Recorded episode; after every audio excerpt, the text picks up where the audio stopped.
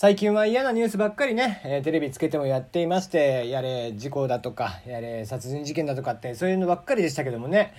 いやー久々に本当にいいニュースというか、えー、ほっこりするというかね、えー、聞いてるこっちが、えまあ、ニコニコとしてしまうニュースが飛び込んできましたよ。はい、南海キャンディーズ山ちゃんこと、えー、山里亮太さんが、えー、女優の蒼井優さんとご結婚なさったということでね、非常におめでたいですね。もう、あのね、非モテを代表すると言われていた山ちゃんが、えー、まあ2ヶ月とはいえですね、全く情報も出ず、えー、今朝方唐突に結婚していたというニュースが入ってきて、えー、先ほど記者会見もありまして、もうこの後間もなくですけども TBS ラジオ JUNK、えー、山里亮太の不毛な議論、こちらでも、まあ間違いなく触れるだろうと。いうことで、まあ今日はね、えー、もうその話題で持ちきりなんじゃない？もう、なんだったらね、しずちゃんとか、出てきたらいいのにね、青井優さんとかもね、一緒に。いいのにね、そんな時、こんな時ぐらいもうお祭り騒ぎでさ、もうみんなでお祝いしたらいいんだよ。ねえー、記者会見が先ほどまで行われていて、えー、その一部始終さ、え、見させていただきましたが、本当にね、笑いが絶えない、え、記者会見でしたね。もう出だし3分からもずっと笑ってました。うん、もういい記者会見だったんじゃないかなと。やっぱりね、喋りがあれだけ立つ人なんでね、えー、ご自身できちんと説明をしてらっしゃってたし、えー、まあ一個一個ね、お笑い、笑いもちょいちょいと挟んで、えー、来てましたからね。うん。まあなんか、一番ね、でもこう、印象的だったのは、青井優さんのお父さんのお話でしたね。えー、まあ、こう、多分ね、記者会見とかどっかに上がると思うんで見ていただけたらなと思うんですけども、その、娘さんをね、えー、くださいという、いわゆる一般的なプロポーズですけども、えー、まあ、その似たようなね、えー、ことを、まあ、ももちろん山ちゃんなりに、考えて言ったセリフがあって、えー、それを言ったら、まあ、快諾していただけたということなんだけどね、えー、なんかお父さんが、まあ、いろんなシチュエーションを一人娘なんでね、いろんなシチュエーションを考えたんだって。で、えー、OK したものの、あのー、山里くんと、もう数パターンちょっと考えてるんで、そっちもやらせてくんないっていうね。えー、お父さんへのね、ご両親へのご挨拶の時に、えー、なぜかコントが始まったっていうね、非常に面白かったなと、えー、そういったお話もいっぱいされていました。えー、ぜひね、見ていただいて、えー、ニコニコと、え、ちょっとね、心温まるニュースというのもたまにはね、え、見ていただけたらなと思いますよ。もういいよ、暗いニュースとかは。ね、いいニュース、え、楽しいニュースをお届けしていきたいと思っております。今日も始めていきましょう。テリーのよもやますぎる部屋。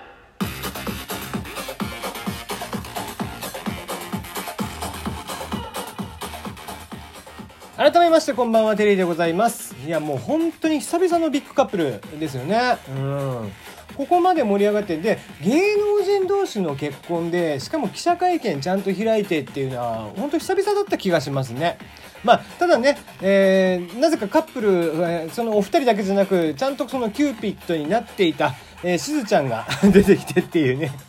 それもまた、えー、お笑い芸人さんらしい、えー、記者会見だったかなと思っていますね。うん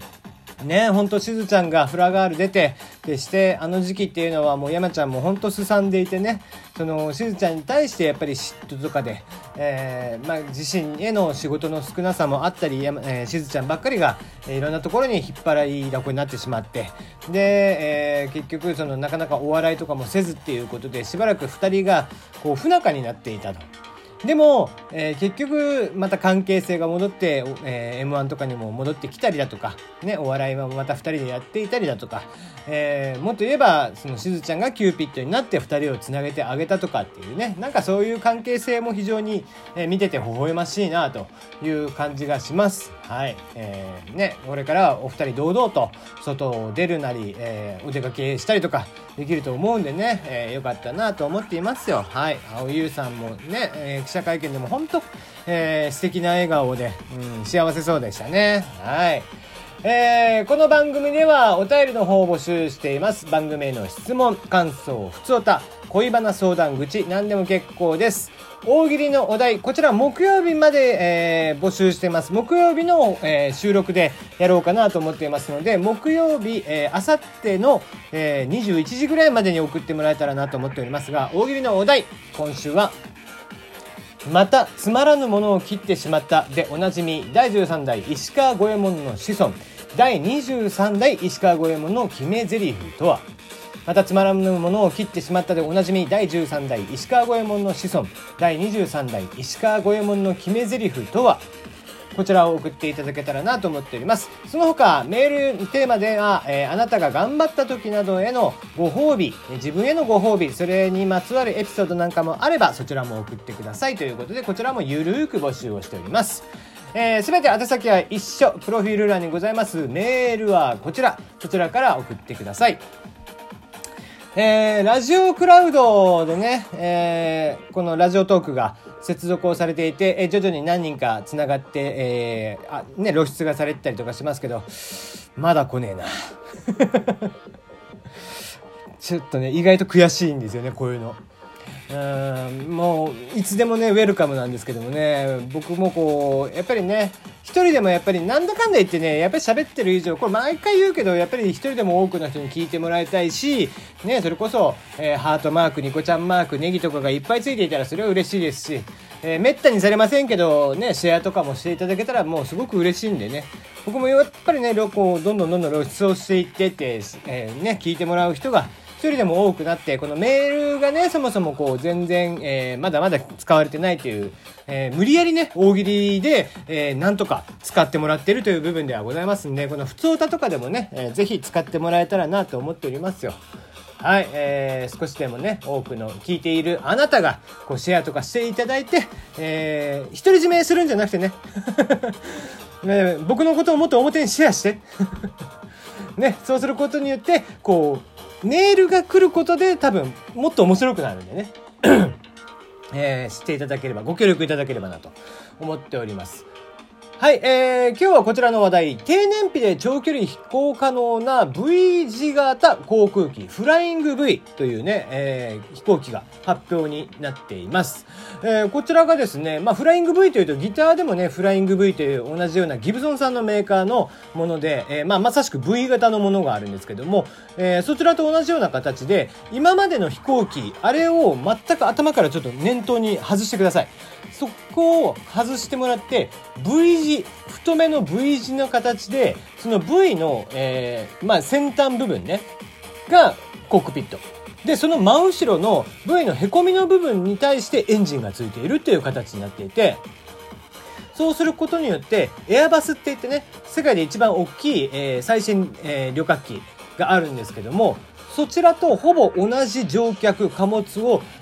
え、積載が可能、まあ、乗せることが可能なんですが、燃費に関しては20%も改善されるということで、こちらが今年の10月発表予定なんだって。ね、えー、面白いもんでさ、うん、こうして、えー、いろんなものがこう、これこそイノベーションだと僕は思うのね、飛行機の。で、イノベーションって僕は何かっていうと、まあ、えー、そうだね、もイノベーションってそうそうね、起こることじゃないんですよ。えー、よくね日本でもイノベーションを起こすにはみたいなあのセミナーとかがあったりイベントとかで誰かが登壇してるとかっていうのがあるんだけどまあ言って日本人の起業家でイノベーションを起こした人って誰もいませんあの特に IT 系で。あの、もちろんね、長い目で歴史を見て、いろんなことがあって、例えば株式っていうものに関しては日本から始まっていたりだとかっていうのがあって、概念的にね、概念的には日本から始まってたりとかするっていうのはあるんだけど、この IT においては、どの会社もイノベーションなんて一個も起こしてないんですよ。まあ、強いて言うなら、動画にコメントが載せれるようになったっていうニコ動さんね。これぐらいかなって思うんだけど、後のものは、基本的に海外で始まっているものをこっちに持ってきただけっていうものなんで、イノベーションなんて一個も起こってないという僕は認識をしているんだけど、で、えー、もうこれから先イノベーションってそうそう起こらないと思っていて、えー、そのイノベーションって何かっていうと、えー、基本的には発見だと思ってるよね。その発見というのも誰かが思いついたものに対してそれに対して気づく。えー、かもしくは技術が追いつくとかがほとんどだと思っていて、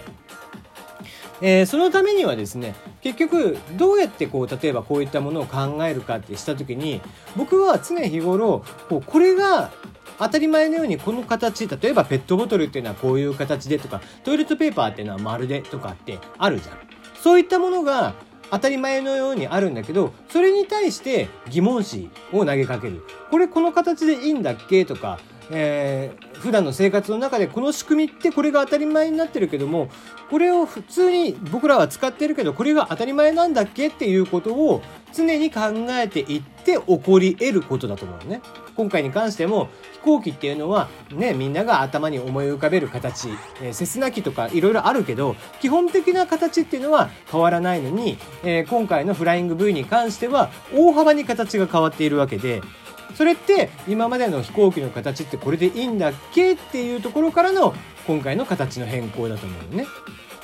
もちろん、えー、これが、えー、定着していくのか、もちろん安全性とかもあると思うので、実際にもっと広まっていくかっていうのは、ここから10年、20年ぐらいかかるのかもしれないんだけど、このタイミングでこういうものが出てくるっていうのは、本当に誰かが、その飛行機を設計する方とかが、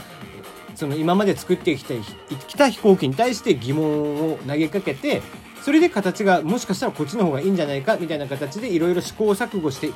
た結果このフライング V になったっていうことだと思うんだよね。だからこう企画とかを考えたりとかする時も同じでうん単純に、えー、まあなんか